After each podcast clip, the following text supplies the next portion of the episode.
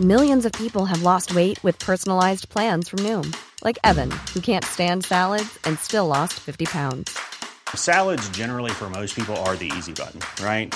For me, that wasn't an option. I never really was a salad guy. That's just not who I am. But Noom worked for me. Get your personalized plan today at Noom.com. Real Noom user compensated to provide their story. In four weeks, the typical Noom user can expect to lose one to two pounds per week. Individual results may vary.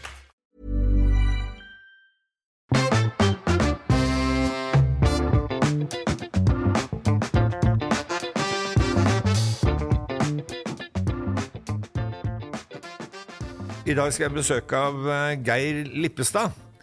Eh, Geir er en person som har hatt oppgaver som gjør at mange tenker triste tanker når navnet hans eh, nevnes. Men vi skal få høre at i Geir er det mye glede, empati og fremtidstro.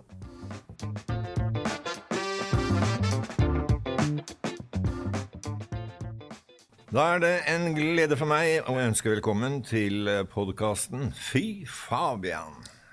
Vi eh, har i dag besøk av Geir Lipstad. Hjertelig velkommen, Geir. Tusen hjertelig takk, Fabian.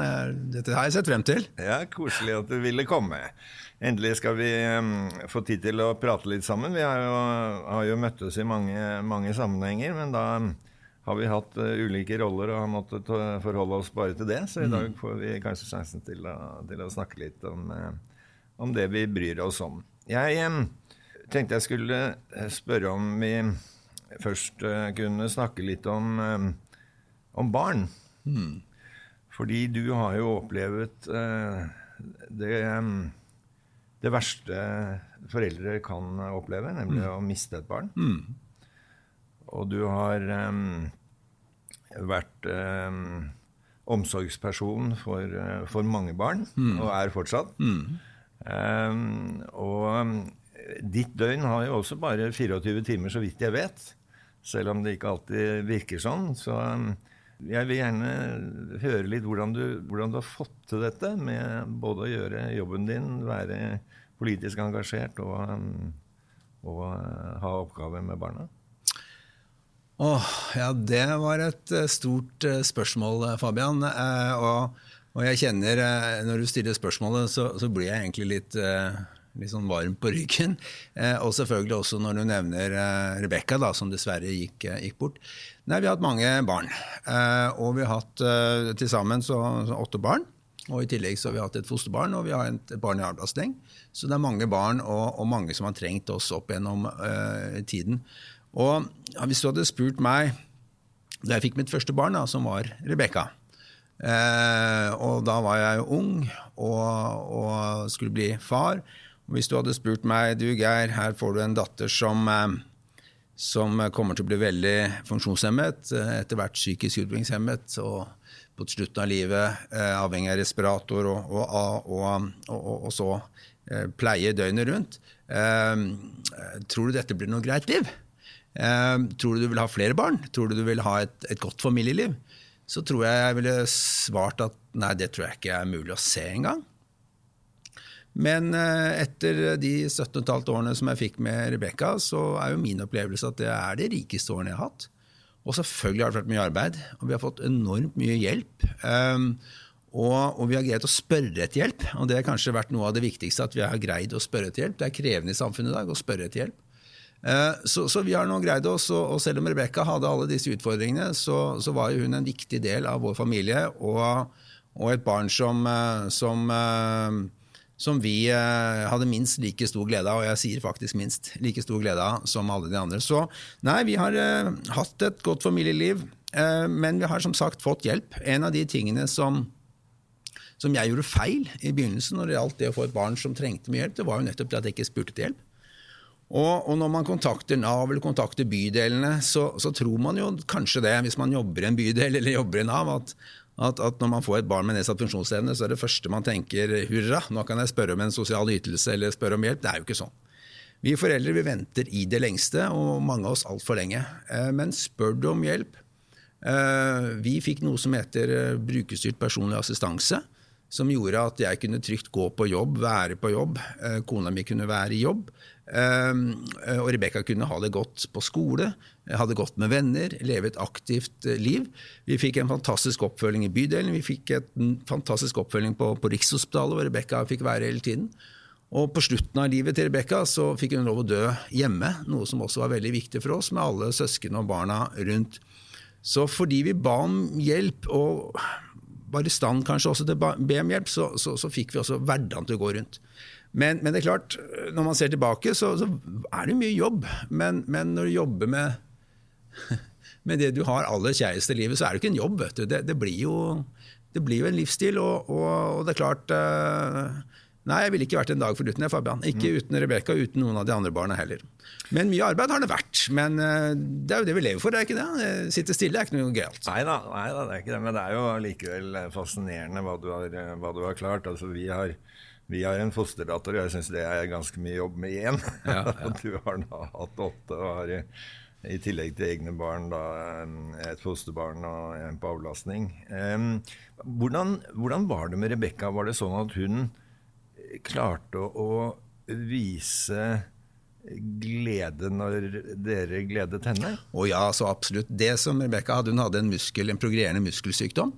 Så når hun var født, kom på sykehuset, fikk inn armene mine, så var jo hun frisk, erklært frisk, og, og fungerte som alle andre barn eh, en stund. Og så slo denne muskelsykdommen til, som etter hvert eh, tok si, kreftene hennes. Så hun havnet i, i rullestol sånn rundt toårsalder, men, men eh, helt mentalt eh, frisk. Så hun levde jo som andre toåringer, bortsett fra at hun satt i en bitte liten rullestol. Men så er det det at, at, denne sykdommen da etter hvert også gikk på alle kroppens organer, og også etter hvert eh, sentrale organer som, som hjerne og, og, den type ting. Og da, da, da ble hun jo også satt tilbake da rent sånn eh, med, med, med, hva hun forsto. Men, men uh, Rebekka forsto masse hele livet. Hun gikk jo på skole, hun gikk på videregående. Hun, hun gikk på ridning, hun hadde venner, hun hadde en kjæreste. Altså, hun, hun, hun, kommuniserte med oss hele tiden. Og klart, når hun fikk respirator, så er jo det en, en slange som går inn i, i pusterøret, da, og, og, da var det vanskelig å prate. Så da var det eh, tegnspråk, da var det lese av munnen. Og da var det eh, å kommunisere på en, på en, litt annen måte enn en, en det å bruke språket. Da. Men, eh, så jeg er blitt veldig flink på å lese på munnen, vet du, Fabian, og det kan man ha glede av både i, i jussen og i politikken.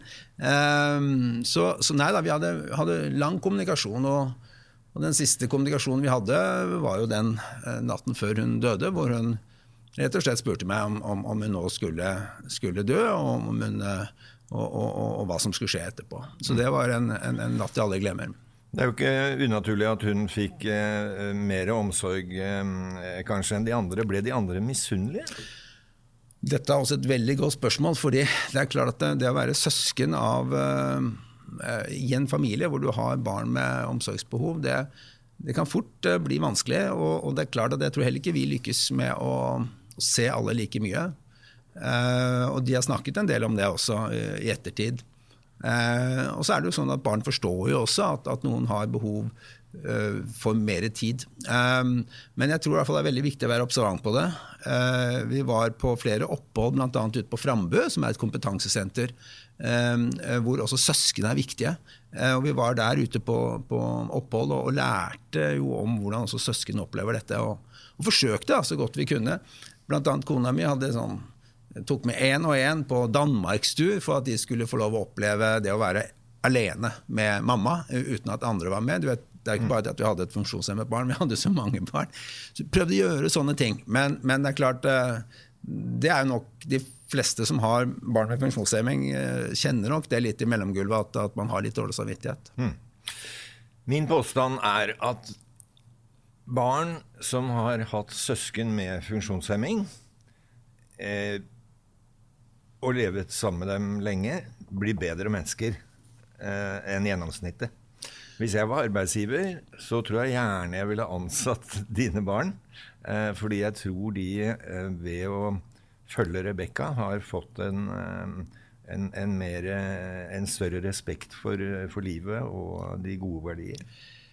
Jeg tror i hvert fall at, eh, at eh, det å ha det jeg kaller mangfoldskompetanse, det å, å leve eh, i et miljø hvor, hvor, det er mennesker som er annerledes enn deg selv, det er noe vi alle blir rikere av og blir mer kunnskapsrike av. Om det er forskjellige kulturer, eller om det selvfølgelig er mennesker som, som har eh, er psykisk utviklingshemmet eller, eller, har en funksjonshemming, så, så, så, lærer vi veldig mye av det. Mm. Og vi får selvfølgelig også mye mer respekt for, for individet. Det er, det er, helt sikkert. Og så blir vi mer løsningsorientert. Altså Som jeg sa innledningsvis, eh, hadde jeg som voksen person liksom fått et kart eh, som, som, eh, som eh, forklarte meg at, at, jeg skulle få et barn med så store omsorgsbehov, med, med, respirator, med alt dette her, så hadde jeg ikke trodd det var mulig å løse de oppgavene. Mm. Men så har man gjort det, da. Og hele familien har gjort det sammen. Og det er klart, da ser man jo også at, at, at er det vilje, er det, er det kjærlighet, er det, er det, er det, rom for det? Er du flink til å be om hjelp, så, så får du til ting du ellers ikke ante du kunne løse. Mm. Og det er en veldig viktig egenskap. Mm. Fordi jeg tror veldig mange i, eh, i dag, kanskje um, ja, unge og, og, eldre, vi er så vant til at, vi, at det er lett å leve. Mm. Vi lever i et velferdssamfunn, vi lever i et trygt samfunn. Nå er vi veldig opptatt av covid, og, og det er jo fordi vi er utrygge. ikke sant? Det er ikke noe medisin som hjelper foreløpig, i hvert fall. Ja, nå kommer jo vaksine, men, men liksom det der utryggheten å kjenne på Det kan jo være at vi blir syke. Ja, det kan hende, det. Mm. Vi levde hver dag. Det kan hende Rebekka dør i dag. Det er faktisk noe vi måtte forholde oss til. Og det er selvfølgelig vondt og vanskelig, men det er også en, en kunnskap å leve i, i noe mer uh, usikkerhet og, og, og, uforutsigbarhet. Så ja, jeg er enig med deg. Men det gjelder ikke bare mennesker med nedsatt funksjonsevne, det gjelder eh, annerledeshet generelt. Mm. Det skal man uh, holde rundt og tenke er en verdi for samfunnet. Ikke bare fordi man tenker menneskeverd, men også utvikling, og også, også økonomi, og, og, og, hvordan vi er som samfunn. Mm. Vi, eh, du er jo innom dette med pandemien, og eh, Rebekka er borte. Men eh, det er mange barn og ungdommer som nå mister en viktig del av livet sitt. Mm. Vi snakker jo ofte om risikogrupper og gamle som, som, eh, som kan dø osv., som, mm. som er viktig å, å, å hensynta. Men jeg er også veldig opptatt av de som mistet rusefeiringen, som mistet mm. i opptaksfesten på universitetet, mm. som mistet de skoleavslutning, som mistet de eh, tur på, på, fjellet og møte nye, sånn som man har på ungdomsskolen. altså det, det, er veldig mye som blir borte. Eh, hvordan opplever du med det med dine, dine barn? Jeg tror vi er sånn relativt uh, heldige i den forstand at, at, uh, at, ja, det er mye som blir borte. Den, den feriereisen eller, eller, som du sier, eh, de mulighetene eller den konserten som, som, som de, de, går glipp av. Men, men, samtidig, da, nettopp på bakgrunn av det vi sa i sted, så, så tror jeg ikke de syns det er så fælt. Det som vi ser i samfunnet i dag, som bekymrer meg veldig, det er jo at de som trenger det mest, det er jo de som nå uh, kommer illest ut av pandemien. Altså, vi har jo nå fått uh, statistikker bl.a. fra Barneombudet ikke sant, som sier at, uh, at, at, de barna som trenger tilrettelagt undervisning, f.eks., lese- og skrivevansker, alle disse barna som, som trenger noe ekstra på skolen for å kunne følge med, det er jo de som får dårligst tilbud nå. Så, så det, og, og, og, mennesker som trenger rehabilitering, barn som trenger fysisk rehabilitering, opptrening, får et dårlig tilbud nå. Eh, barn som sliter psykisk, eh, ungdom som sliter psykisk, får et dårlig tilbud nå. Og, og ikke minst, eh, da tenker jeg på at eh, ungdom og arbeid Eh, det å gå ut av, av, en utdannelse og stå uten arbeid, mm. det er det veldig mange unge som kjenner på nå. Og det, er det skal ikke så mye til. Det vet jeg du er opptatt av, Fabian. Det er ikke så lenge du skal ut av arbeidslivet før du forblir ute av arbeidslivet. Så disse tingene er jeg veldig veldig bekymra for som bivirkninger av, av um, av koronaen. Og så er det ja, øh, også opplevelser og, og, og, kulturtilbud og den type ting som er blitt borte for en periode. Men det skal man nok greie å ta igjen. Men disse andre tingene syns jeg er Det blir spennende og, og, og viktig at, at, at, eh, det settes inn koronapakker mot disse, øh, øh, disse utfordringene, og ikke bare hotellkjeder og, flyselskaper. Mm. Du nevnte dette med annerledeshet. Det er jo ganske skremmende å eh, vi er kommet et stykke på vei når det gjelder ulike tilbud, ulike spesialskoler og, og hjemmeundervisning osv. Men, men den den underliggende eh, frykten eller hatet mot de som er annerledes, er jo der fortsatt. Ja da. Altså, Folk i rullestol blir jo fortsatt eh, ropt etter. Eh, barna skriker 'jævla jøde', enda de aldri har møtt en jøde. Altså, I Norge er det vel er det 400 jøder. Altså, det er mange som overhodet ikke har møtt noen. Um, og de hadde i hvert fall ikke hatt noen grunn til å skrike hvis de hadde møtt noen. Um, Benjamin Hermansen Hans forskjell var jo at han hadde noe flottere hudfarge enn du og jeg. Men ellers var han helt makan. Og han blir altså rett og slett drept pga. sin hudfarge av en mobb. Eh, heldigvis så går det jo ikke så langt eh, eh, så ofte, men, men jeg tror veldig mange som, som har en eller annen ting som er litt annerledes, eh, opplever mye, mye stygt. Men når da eh, stakkars eh, Benjamin Hermansen blir drept, så får du en telefon. Hva, hva sier du da? Nei, jeg skjønner hvor du vil. Altså, jeg har jo re representert uh, nynazister og fascister uh, flere anledninger. Uh, både, både de, eller den nynazisten, da, erklært nynazist som drepte dessverre Benjamin Hermansen, og, og selvfølgelig også uh, 22. juli-terroristen, som også åpenbart var fascist, nynazist. Og spørsmålet er hvorfor i all verden eh, bruker man tid og krefter på å forsvare mennesker som står for det diametralt motsatte. Altså at vi skal være helt uniforme, at eh, det er bare den sterke, eh, klare, eh, eh, hvite mann som egentlig har livets rett. Det, det, er jo liksom så langt fra et godt samfunn man kan tenke seg, og det er selvfølgelig en veldig farlig ideologi.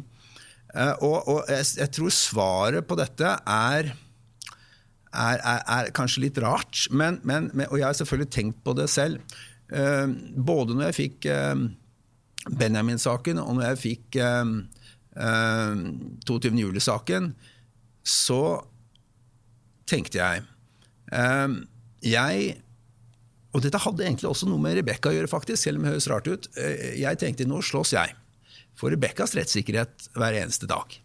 Eh, og jeg slåss for mange andre barn som Rebekka sin rettssikkerhet hver eneste dag. Og jeg blir så sint når jeg hører at nei, er det vitser med skole når hun er så syk? Er det vitser med det fordi at, eh, at, at, trenger hun det da? Hun, hun skal jo ikke leve så lenge osv. Og, så og så hennes rettssikkerhet var liksom noe som jeg brant for, og, og barn som henne. Og, og, jeg møtte folk som ikke mente hun hadde rettssikkerhet som andre. Og jeg ble sint på de. Og da tenkte jeg, når jeg ble spurt om å forsvare uh, disse to du nevnte, uh, enten så mener jeg at rettssikkerhet er absolutt, slik at jeg også må slåss for noen som har en ideologi som er helt annerledes, men som er opptatt av rettssikkerhet. Altså, er rettssikkerheten noe som er, har en toleranses ytterpunkt, eller har den det ikke? Og hvis den har en toleranses ytterpunkt, så kan ikke jeg bli sint hvis noen mener at Rebekka ikke har rettssikkerhet. Hvis, jeg, hvis jeg også mener at noen mennesker der ute ikke har rettssikkerhet. Så, så, det er egentlig hovedgrunnen til at jeg sa ja både til 22. juli-saken og til eh, Benjamin-saken. Eh, hvor det var nynazister som hadde gjort grusomme ting, at jeg mener rettssikkerhet ikke har noen toleransens ytterpunkt. For hvis jeg begynner å si det, så kan jeg heller ikke eh, med rette angripe de som, som eh, mener at rebekkaene ikke har, har rettssikkerhet. Så, så, det henger sammen. Mm. Eh, og så er det selvfølgelig krevende å møte mennesker som har gjort grusomme ting. Det er krevende å møte mennesker som mener noe helt annet. Det er krevende å møte mennesker som sier det rett opp i ansiktet at den dattera di burde jo vært satt i et gasskammer og gassa med en gang. Det er krevende å forholde seg til det. Men da kommer profesjonaliteten inn. Fabian, du er også advokat. Da, må vi, liksom, da skiller vi mennesket og, og, og, og, den jobben vi skal gjøre. Akkurat som en lege. Eh, eh, eller som kona mi sa, da, egentlig veldig klokt, eh, når 22. juli-telefonen kom. Hun sa jo veldig enkelt, Geir, hvis han hadde kommet på sykehus med skuddskader, og kona mi var sykepleier på det tidspunktet, så hadde jo ikke jeg ringt inn til avdelingssykepleieren og sagt at jeg kommer ikke på jobb i dag, for jeg liker ikke pasienten. Vi eh, behandler de som kommer etter behov, og ikke etter hvem de er. Det er vår etikk på sykehuset. Hva er din etikk? husker jeg hun sa. Og da fikk det meg i gang med disse refleksjonene jeg akkurat sa i sted. Så, så, og, vi ser det jo på andre områder. Vi ser det f.eks. når vi sto i flyktningkrisen Fabian, i 2015. Når asylsøkerne kom til Norge også. Så begynte man jo å si skal de ha samme rettssikkerhet som oss andre? Hva med flyktningkonvensjonen? Gjelder den i en krise? Skal vi, skal vi, liksom, skal vi bure de inne? Altså, Med en gang begynte man å se på og, innsnevre rettssikkerheten, for man ble redd fordi det kom så mange. Eh, og det er skummelt, det, vet du. For, for rettssikkerhet skal liksom være vernet vårt når vi blir redde.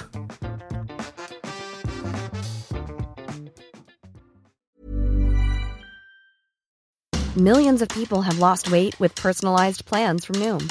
Like Evan, who can't stand salads and still lost 50 pounds. Salads generally for most people are the easy button, right? For me, that wasn't an option. I never really was a salad guy. That's just not who I am. But Noom worked for me. Get your personalized plan today at Noom.com. Real Noom user compensated to provide their story. In four weeks, the typical Noom user can expect to lose one to two pounds per week. Individual results may vary. Burrow's furniture is built for the way you live. From ensuring easy assembly and disassembly to honoring highly requested new colors for their award-winning seating, they always have their customers in mind. Their modular seating is made out of durable materials to last and grow with you. And with Burrow, you always get fast, free shipping. Get up to 60% off during Burrow's Memorial Day sale at burrow.com slash ACAST. That's burrow.com slash ACAST. burrow.com slash ACAST. Og så er det jo eh, selvfølgelig sånn at samfunnet er jo veldig tjent med at eh, selv de verste forbrytere får et godt forsvar, for det gir trygghet for at uh, dommen er riktig. Det gir trygghet for at dommen er riktig, og så gir det en trygghet til alle om at, at, at, at, det er et system i Norge. At det er ikke politikerne eller politiet som dømmer folk, det er en domstol, og du har krav på en forsvarer. Det er, det er liksom en kjerne i demokratiet. Og så står det jo i Det er vel kanskje bare i Advokatforeningens eh, reglement, jeg tror ikke det står i loven, men det står at um, eh, forsvareren har eh, krav på å ikke bli identifisert med klienten. Mm. Eh, og det er jo vakkert og, og, pent. Men hvor mye hets fikk du når du forsvarte disse to vi snakket om? Og de var jo selvfølgelig en del, eh, kanskje spesielt i, Benjamin-saken. Eh, jeg bodde jo selv på Holmlia i den tiden. Jeg er jo født i det området. Vokst, eller ikke født, jeg er født på Hønefoss, men fra jeg var fem år, så hadde jeg bodd i det området. Og, og, og, det var liksom mitt nærområde, og, og jeg husker jeg gikk i butikken og fikk ikke handla av disse tingene. Men, men, jeg var litt mer erfaren da jeg fikk 22. juli-saken, og, skjønte jo at selvfølgelig ble folk sinte også på forsvareren. Men, men, det som var en lærdom å ta, fra, ta, med meg fra den saken der, og noe som jeg kommer til å ha med meg helt til jeg går i grava, uh, det er jo hva kommunikasjon fra samfunnets ledere betyr når du står i en krise. Og det er ikke min kommunikasjon, for jeg ikke noe, er ikke noe samfunnsleder, men, men, men, samfunnets leder. Altså, eh, Folk ble engstelige, folk ble sinte, og ja, vi måtte ha politibeskyttelse, og vi fikk hakekors på døra osv. Men i samfunnet, da, så for en gangs skyld så begynte man å kommunisere verdier. Eh, du var fantastisk som ordfører. Kommuniserte eh, demokrati, at vi skal stå sammen. Eh, Stoltenberg som, eh, som eh, regjeringssjef Eh, kommuniserte eh, demokrati, rettssikkerhet. ikke sant? Nå skal vi stå sammen, vi skal møte hat med kjærlighet. Kirken kom inn i samfunnsdebatten og, og snakket om menneskeverd. Hvorfor har vi ikke dødsstraff i Norge? Eh, avisene skrev jo fantastiske artikler. Jeg husker Stanghelle hadde en artikkel om, om, om rettssikkerhet, om 1814, om 1905 og 1940. Nå må vi ikke feile. Og det aller kanskje viktigste av alt, uh, ungdommen og de som ble angrepet, også regjeringskvartalet, snakket om at vi skal møte hat med kjærlighet. Altså en verdibasert kommunikasjon om at, at vi er ikke et samfunn som, som, som har dødsstraff eller, eller, eller uh, til mobben. Og det jeg merket, da uh, Masse selvfølgelig hat de første dagene, men når disse lederne, samlet, og hele Stortinget også i og for seg, samlet kommuniserte disse verdiene, så endra det folks holdninger. Mm begynte å snakke om jo rettssikkerhet er viktig, ja, forsvarens rolle er viktig. Ja, Dette skal vi også greie å løse. Altså Man gjorde det motsatte av polarisering. Man gjorde det motsatte av å sette folk opp mot hverandre. Og Det jeg vet du har vært opptatt av, Fabian, og det jeg har vært veldig opptatt av også Jeg har tenkt mange ganger tenk hvis denne gjerningsmannen hadde vært en muslim. Ja. Tenk på det. Hvor du hadde fått dette her med de der folka kommer hit og ødelegger, ikke sant? og fått den polariseringen, og ikke hadde fått den samlede kommunikasjonen. Mm. Da, da tror jeg kanskje både jeg og mitt arbeid, selvfølgelig, men også samfunnets splittelse og polariseringen i samfunnet hadde blitt enorm. Og det er jo veldig urettferdig. Mm. Han Behring Breivik så sa jeg det var i moskeen, så sa jeg at uh, Behring Breivik han vokste opp i samme område som meg. Mm. Han var hvit som meg. Han gikk på samme skole som meg. Mm. Riktignok ikke, ikke samtidig. Han gikk til og med i samme speidertropp som meg. Ja. Takk for at dere ikke ser på meg som en morder. Ja. Eller han var jo uh, kristen.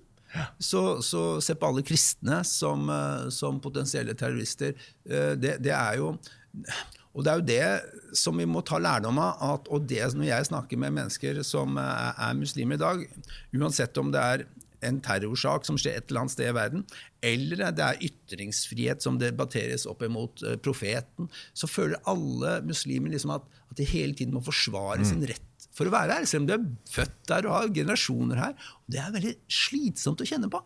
Husker jeg, altså, Fosterbarnet vårt var, var muslim, og, og, og, hun var ganske ung da hun kom hjem fra skolen. og Da gikk denne debatten om hvor mange generasjoner du må ha bodd i Norge for, for å være norsk. Og hun hadde tre generasjoner her, da. Eller to, var det vel. Og, og opp, kom hjem da Er ikke jeg norsk? Så plutselig så ble det sådd en idé i hodet hennes om at du ikke var norsk. Hva er jeg da? Så, jeg er født og oppvokst der. Men liksom, man insisterer på at noen ikke hører hjemme. Det er kanskje noe av det største, uh, mest destruktive man kan gjøre i et samfunn. Men det er nok mye frykt fordi vi ikke kjenner hverandre. Klart det. Altså, eh, jeg ser jo barn som, som uh, går på skole sammen eh, osv. Der hvor de får lov til å være med hverandre hjem, så, så virker det jo som dette ordner seg. Men, men da, hvis man har et system hvor den ene går på den bibelskolen, og den andre gruppen går på den, eh, på den andre bibelskolen, så, eh, så, så, så, møtes man jo ikke, spiser ikke sammen osv. Da, da tar det veldig lang tid. Men det er en sånn søt historie med han lille gutten som er ute og leker i bakgården. Og så er foreldrene, og Han har kommet hjem og er kjempefornøyd og har hatt det så gøy. Og så er foreldrene veldig skeptiske og lurer på om han har lekt med en muslim. Og så prøver de seg frem og tilbake med liksom hvordan han var og sånn, og holder på med en. Ja, nei, det var bare kjempegøy og sånn. Og så til slutt så spør foreldrene ja, var han, var han brun. Nei, da må jeg gå ut og se. Ja, ja, ja, ja.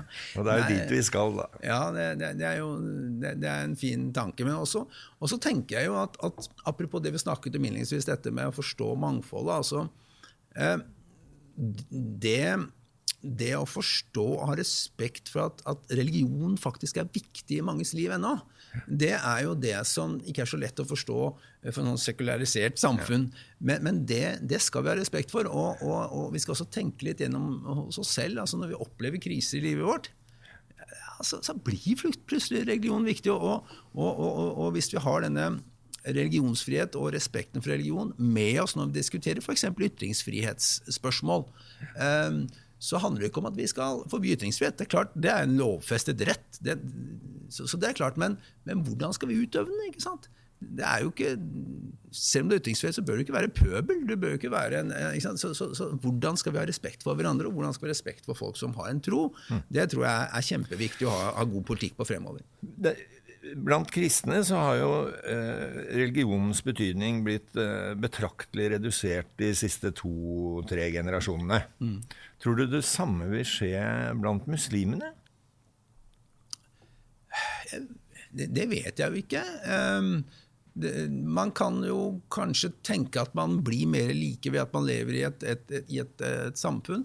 Men hvis du tar Amerika, da, for eksempel hvor, hvor, man har hatt et samfunn i 200 år, hvor man har hatt et multikulturelt samfunn, så ser du at religion står veldig sterkt. Ja. Eh, så jeg vet ikke, det, det, må nok forskere og andre svare på. Men jeg håper egentlig ikke det. da. For meg er religion viktig. Eh, men det må, være, det må jo være eh, så, så, så, nei. altså Amerika er i hvert fall et samfunn hvor religion står sterkt. Det ser vi jo. Både du og jeg har jo vært i, i politikken, jeg skulle komme litt tilbake til det etterpå, men det, der er det jo sånn at det er taletid. Ja. Eh, og helt ned på um, ett minutt eh, hos oss. Men jeg så nå fra, fra eh, republikanernes nei, jo, nei, fra debattene om, om riksrett, mm. eh, så var de helt nede i 30 sekunder. Ja. Og like forbannet, hadde jeg nær sagt, så skulle de si 'God bless America' Ja. to ganger innenfor det 30-sekundersinnlegget. Mm. Og da blir det ikke plass til mye. Så, så religionens betydning i Amerika er, eh, er nok mye større enn vi eh, kanskje har, eh, har tenkt oss. Ja, den er veldig stor. Vi er mye i Amerika eh, og, og, og merker det godt. Eh, og, og det jeg også syns er litt spennende, det er jo at man også greier å Altså Det er så mange dager, mange merkedager i USA. ikke sant? Du har merkedager for om du kommer fra Irland, eller om du, om du kommer fra Skottland, eller om du kommer fra Italia, selvfølgelig, om du kommer fra Mexico, eller om, eller om du er kristen og har julaften, eller om du er muslim. og noe annet. Altså Det er veldig mange merkedager, og, og, og, og dette bare smelter sammen. Eh, så, så vi kan lære mye av USA, men vi kan også selvfølgelig lære hvordan vi ikke skal gjøre ting ved ved denne voldsomme polariseringen som er der nå.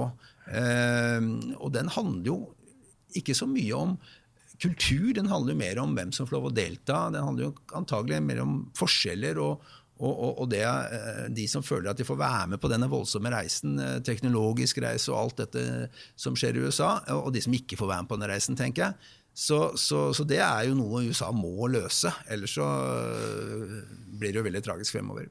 Hvis du hadde vært forsvarsadvokat i Amerika i dag, så hadde du vel hatt oppdrag på en tre-fire stykker av, av de som eh, dro inn på Capitol Hill, tenker jeg. Ja. Der blir det mye arbeid. Ja, du verden. Ja, nei, det, det er jo veldig alvorlig. Og, og jeg ser jo at både, man snakker om både 10 og, og 20 års straff.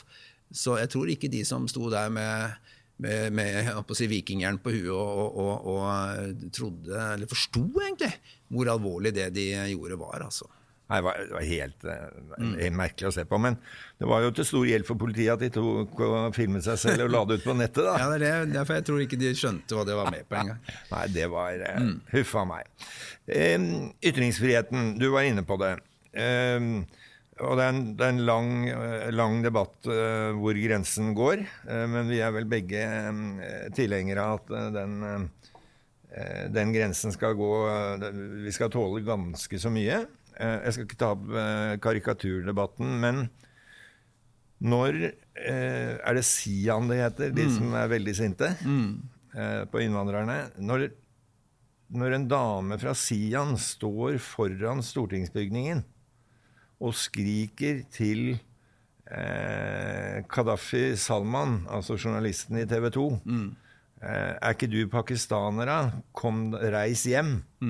Og andre stygge ting. Ja. Hvor, hvor langt skal vi tolerere at, eh, at ytringsfriheten går? Ja, det, det, det er, jeg, jeg er jurist, så jeg, jeg tenker at vi har et ganske godt lovverk eh, som beskytter ytringsfriheten, slik at den type eh, idiotiske uttalelser eh, er beskyttet. Og så kommer det eh, et punkt hvor det, hvor, hvor det begynner å bli hatretorikk og, og, og oppfordring til vold osv. Da er man over i straffeloven, og det skal man ikke tolerere. Eh, Så, så vi, må, vi må nok vi må akseptere det. Men så skal vi ikke finansiere det, tenker jeg. Altså, det er jo noen organisasjoner som får statlig støtte eh, for å drive den type hatretorikk. Det mener jeg er helt meningsløst. Eh, Men så ser vi også, når den type uttalelser kommer, hva er motreaksjonen? Se på den eh, eh, digitale eh, motreaksjonen som nå går, hvor nettopp Pakistan og Norge viser hva gjør jeg i Norge? En lege, en sykepleier, det er en som kjører buss, det er en forsker, det er en, en som jobber i butikk. det er en, mange eh, mennesker med eh, pakistansk bakgrunn forteller hva de gjør i Norge, på en humoristisk måte, men forteller hvor viktig det er i Norge. Slik at de idiotiske utdannelsene eh, gir oss en mulighet til å fortelle ja, hva gjør vi i Norge, da? Det smarte er jo å gjøre på den måten, og ikke stå og rive ned et gjerde eller kaste stein. Så, så, så vi må nok akseptere, eller vi skal akseptere Sian så lenge de holder seg innenfor eh, regelverket og ikke oppfordrer til hat og, og til vold og til, til eh, hatretorikk. Og så, og så er det flott da, at skolen og systemet vårt lærer opp folk til å ha smarte måter å reagere på, f.eks. sånn som mange pakistanske eh, nordmenn nå har, eller norskpakistanere nå har gjort, nemlig å fortelle nettopp hva de gjør. da. De gjør utrolig mye viktig i landet vårt. Eh, lærere og alt hva de er. Så hipp hurra for dem. Ja, og det er jo det er klart at en del av de som er skeptiske til innvandrerne, som, som ikke er så mye ute i, i samfunnet, de skjønner jo når de trenger hjelp, at uten innvandrerne så hadde du ikke fått noe hjelp.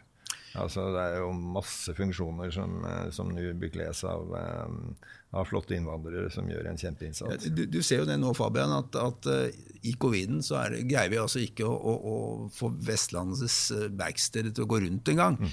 uten arbeidsinnvandring. Mm. Så vi er jo strengt tatt for få mennesker i dette landet her, og, og, vi trenger flere krefter for å finansiere at vi blir heldigvis eldre, og heldigvis flere eldre. Så, så, så vi har jo ikke et problem med at vi er for mange i Norge. Vi har et problem med at vi, at vi har et for stort kanskje store um, at, at, at, at, noen føler at de ikke får være med på reisen. Det må vi gjøre noe med. Og, og, vi må gjøre noe med fordommer og, og, den type ting. Det er også veldig, veldig viktig. Jeg, du snakket om funksjonshemmede i sted. altså 100 000 mennesker med nedsatt funksjonsevne ønsker å jobbe, ønsker å bidra men møte fordommer, slik at, at, de får ikke den muligheten til å komme seg inn i jobb. Så disse tingene vi gjør noe med, det er veldig viktig for den enkelte og, og, veldig viktig for samfunnet. Og det er også fordommer som mennesker med innvandrerbakgrunn møter. Det har jo vært sånn at eh, mennesker med funksjonshemminger eh, har vært forsøkt hjulpet gjennom ulike utredninger og, og, og dokumenter. Mm. Men selv på de kontorene hvor utredningen og dokumentene laves, så er det jo ikke plass til noe med funksjonshemming. Ja, nå ble det jo satt ned en kommisjon nå, f.eks., som skulle evaluere eh, hvordan man har jobbet med covid-19, og, og bl.a. kommunikasjon, og hvorfor mennesker med innvandrerbakgrunn kanskje ikke har, har oppfatt denne kommunikasjonen like klart som andre. Og så er det ingen med innvandrerbakgrunn som sitter i denne kommisjonen. Altså, hallo? Eh, så, så, så, det er, vi har mye, lang vei å gå her oppe vi, i Norge. Vi, jo, vi har jo en jente på tolv, så vi fikk ja. jo oppleve det med hjemmeskole. Ja. Og det, eh, det, var jo, det, var jo, tøffe dager, og det måtte tas beslutninger fort osv. Og, så og, og så eh, har hun kjempeflinke lærere, så dette ble kobla opp og fiksa fra dag én eh, mm. på best mulig måte. Så hun sa jo det at jeg vil ha det sånn hele tiden, fordi at eh, nå får jeg gjort eh, skolearbeidet. og slipper mm. de bråkete guttene i klassen. Mm. Eh, så vi var enige om at midt oppi det vanskelige så var det fint. Men så sa jeg det at det er mulig det er fint for oss, men hvis du tenker deg en enslig dame med røtter i Somalia, mm. og fem barn og en leilighet på 33 kvadratmeter, mm. eh, som ikke har PC-er eh, mm. og utstyr, mm. så er det jammen ikke like lett. Altså. Ja, vet du hva? Det som eh, både gir meg mest, mest håp, og, og, og, sånn, men også størst bekymring, er jo den digitaliseringen. Mm. Eh, selvfølgelig er det enorme muligheter som ligger i den. Bare at du nå f.eks. har en podkast, når ut til mange, og bruk din viktige stemme, er jo fantastisk. Det har jo med digitalisering og modernisering å gjøre. Og at vi kan ha hjemmeskoler, at vi slipper å reise, at vi kan jobbe selv om kontorene er stengt, og, og, all den kommunikasjonen som ligger der. Men så er det mange som ikke får være med på den reisen. Eldre, eh, selvfølgelig, men også mange mennesker som ikke, ikke er digitale. Mm. Eh, og de forskjellene der, og det er det vi ser i USA, de forskjellene der blir enormt store. Og og det er, eh, det, er, eh, det er, veldig bekymringsfullt. slik at, at hvordan vi skal greie å, å, å, gjøre det på en god måte, det vet jeg ikke helt. Men, men i alle fall så er det en, en enorm utfordring. Jeg satt, jeg satt meg, når jeg var byråd i Oslo, så vet jeg ikke helt hva som gikk av meg den dagen. Men, men da tenkte jeg, jeg jeg går ned på Nav-kontoret på Grønland. Og så sitter jeg der noen timer. Jo, grunnen til at jeg gjorde det, var at jeg hadde ansvar for Smart by. Smart City. Og da er jo dette, handler om dette teknologi osv. Og, så og da var jo dette hvordan kommuniserer vi med teknologi med innbyggerne våre. Og Da gikk jeg ned på Nav-kontoret på Grønland så satt jeg med der et par timer. bare jeg satt og så. Og Da var det akkurat det som skjedde. Fabian. En familie, det var en somalsk familie som kom inn. Jeg vet ikke, jeg husker ikke om det var fire eller fem barn. Men de var ute etter barnehageplass. Og Da fikk de bare beskjed i skranken om at ja, men dere må gå inn på hjemmeside sånn og slik og sånn og, og søke. Har dere gjort det? Nei, det har vi ikke gjort. Ja, men Da må dere gjøre det. Vi har ikke PC. Og så ja, ble man vist bort til en PC som sto i, i rommet der. Og der sto de, og der sto de i ca. ti minutter, og så gikk de. Nei, de gikk. Og da tenkte jeg her var det fem stykker som skulle inn i barnehage. Kanskje de aller viktigste å få inn i barnehage. Og så var det teknologien som ble faktisk da hindringen, og ikke muligheten. Så, så hvordan vi skal få med alle på den teknologiske utviklingen, det er viktig. Ikke minst når man snakker om velferdsteknologi. Det er jo ikke noe vits med velferdsteknologi hvis du bare putter noe inn i et hjem til, til mennesker som da opplever det som en hindring og ikke en mulighet. Da. Så det er, eh, det er, nåtidens eh, kanskje viktigste skille mellom de som får være med og opplever å være med, og de som opplever å bli støtt ut. så dette må vi greie å løse. Når det stilles urimelige krav til eh, integrering og, og tilstedeværelse for, eh, for, de som er kommet hit, så, så tenker jeg meg ofte situasjonen snudd, hvor jeg har måttet flykte fordi eh, Norge ikke er et trygt land. Og så ender jeg opp i Kabul. Mm. Og så skal jeg prøve å sette meg inn i de lokale skikkene der. Mm. Jeg tror ikke jeg hadde kommet inn i litteraturklubben det første året. Eller kjøpe en levende geit på torget og ta dem hjem og lage middag. ja. Så vi må være litt mer ydmyke. Du var innom at du var byråd. Uh, du satt uh, Var du to år? Uh, ja, det ble nesten tre. Mm. Ja, og Da kastet du deg rundt ut av vellykket advokatvirksomhet, og så inn i politikken på, på heltid. Mm. Var, det, var, det, så moro som du trodde? Ja, jeg, jeg syns det å få jobbe med samfunnsspørsmål er, er veldig gøy. Og så er det jo alltid sånn når man uh, kommer inn og får ansvar, at man ser at uh, det er jo vanskelig å få gjort ting. Det, er, det tar tid, det er, det er krevende. Og, og, og, så ser man at at det er svære systemer som fungerer eh, nesten uavhengig av hva man bestemmer. Eh, men så ser man også at hvordan man kommuniserer, hvordan man fremstår ta, Jeg brukte deg som eksempel i sted, Fabian, som sto som en meget tydelig leder i 22. juli-saken for Oslo. ikke sant? Hvor viktig lederskap er for å, å, å kommunisere verdier, holdninger. Eh, hvilken retning skal vi gå? vi, hvordan, hvordan, tenker vi om mangfoldet, hvordan tenker vi om å få folk med, hvordan, hvordan by skal vi være? Den type holdninger og kommunikasjon ser man jo hvor viktig er. Og, ta, ta, USA med, med en, en, leder som, som kommuniserer det motsatte. Så, så, på den ene siden så føler man seg jo litt maktesløs. På den annen side så ser man jo at det er veldig veldig viktig eh, hvilke holdninger og verdier og, og kommunikasjon som lederne eh, fører. Så jeg syns, jeg syns, det var en veldig god erfaring. Jeg, jeg syns politikk er noe av det viktigste man kan gjøre, for det handler om engasjement for å få et bedre samfunn. Jeg syns at vi har mange partier er veldig viktig, fordi da fanger vi opp mange ideer og tanker, og folk får et sted å høre hjemme, og så diskuterer vi, da. Og så kommer man til en, en, en felles enighet. Så, så, for meg da, så, så, er det at vi har en stor partiflora, og at folk engasjerer seg politisk, flott. Jeg syns det er mye bedre enn at vi har to partier, eller enda verre ett parti. Så nei, jeg, jeg syns det var spennende og veldig lærerikt, og har jo lyst til å ta fatt på det arbeidet igjen, som du vet. Eh, selv om jeg som, så, så, i mine voksne dager nå da kanskje ikke har gjort det som et klokt karrierevalg å starte et parti sammen med en rekke andre, men, men, men det er jo selvfølgelig pga. et samfunnsengasjement at, at partiet Sentrum nå har, har eh, sett dagens lys. Da. Ja, og da, når man eh, ikke har eh, nok oppgaver for øvrig, nesten ikke har noe å gjøre på jobb, nesten ikke har noe barn å passe på, nesten ikke noe engasjement for noe som helst, så, så starter man et parti. Eh, og det er jo det er imponerende at du har, har krefter og, eh, og lyst til det. Eh, det er vel mange som vil møte deg og si at er det noe vi har nok av, så er det partier. Men, men du forsvarer da floraen. Og eh, hva var det Carl I. Hagen kalte Venstre og Kristelig Folkeparti? Var særinteressepartiene. Mm. Men sentrum er vel eh, motsatt av det. Det er vel ja. ment å være veldig, veldig hvitt. Ja, altså ha en stor bredde. Altså det, det, mm, selvfølgelig, hvis, hvis, jeg hadde tenkt at dette partiet kom til å forbli på 0,1% så ville jeg tenke at nei, det, man trenger ikke et 0,1 %-parti. Men, men, vi har jo ikke som mål å forbli et lite parti. Vi har som mål å bygge et parti, et sentrumsparti, som, som er den gylne middelvei. Og jeg tror det trengs. Og, og, det vi gjør, da, som ingen andre partier har gjort, det er at vi tar FNs bærekraftsmål på alvor. FN, alle verdens land, politikere, forskere, de beste hodene, har jo kommet sammen og lagd et veikart.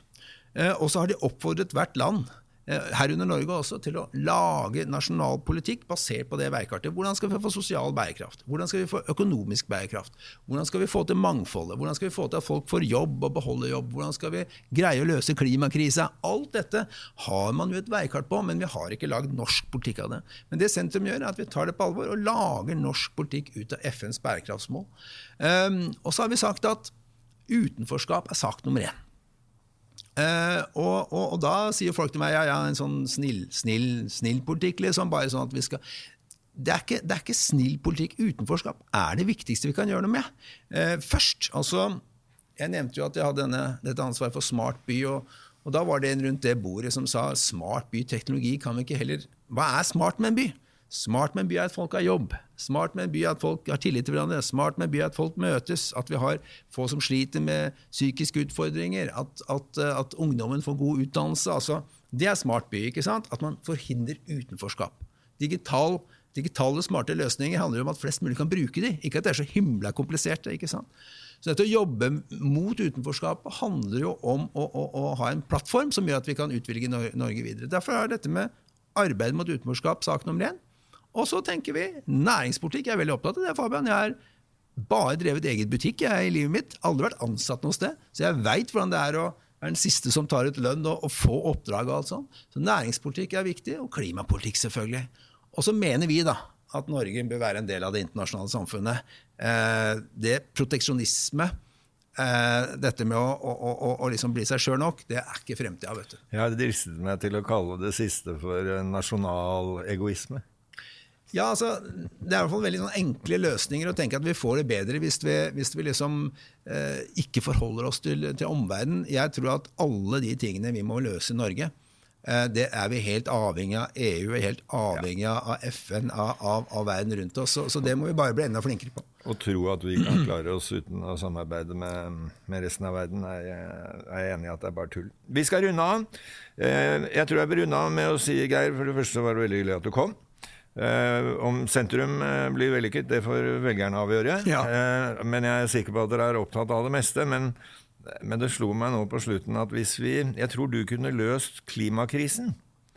For hvis vi kunne koble en stikkontakt til deg og få tak i noe av den energien som er inni deg, så hadde vi ikke behøvd å, å, å, utvinne olje. Det er veldig hyggelig å være sammen med deg. Du er en fantastisk kraft. Tusen takk for at du kom. Hjertelig takk, Fabian.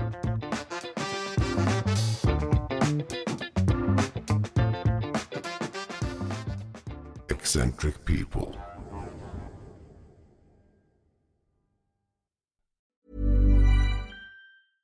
Flexibility is great. That's why there's yoga. Flexibility for your insurance coverage is great too. That's why there's United Healthcare Insurance Plans. Underwritten by Golden Rule Insurance Company, United Healthcare Insurance Plans offer flexible, budget friendly coverage for medical, vision, dental, and more. One of these plans may be right for you if you're, say, between jobs, coming off your parents' plan, turning a side hustle into a full hustle, or even missed open enrollment.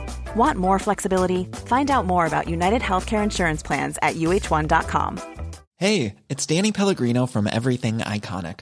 Ready to upgrade your style game without blowing your budget? Check out Quince. They've got all the good stuff shirts and polos, activewear, and fine leather goods, all at 50 to 80% less than other high end brands. And the best part? They're all about safe, ethical, and responsible manufacturing. Get that luxury vibe without the luxury price tag. Hit up quince.com slash upgrade for free shipping and 365 day returns on your next order. That's quince.com slash upgrade.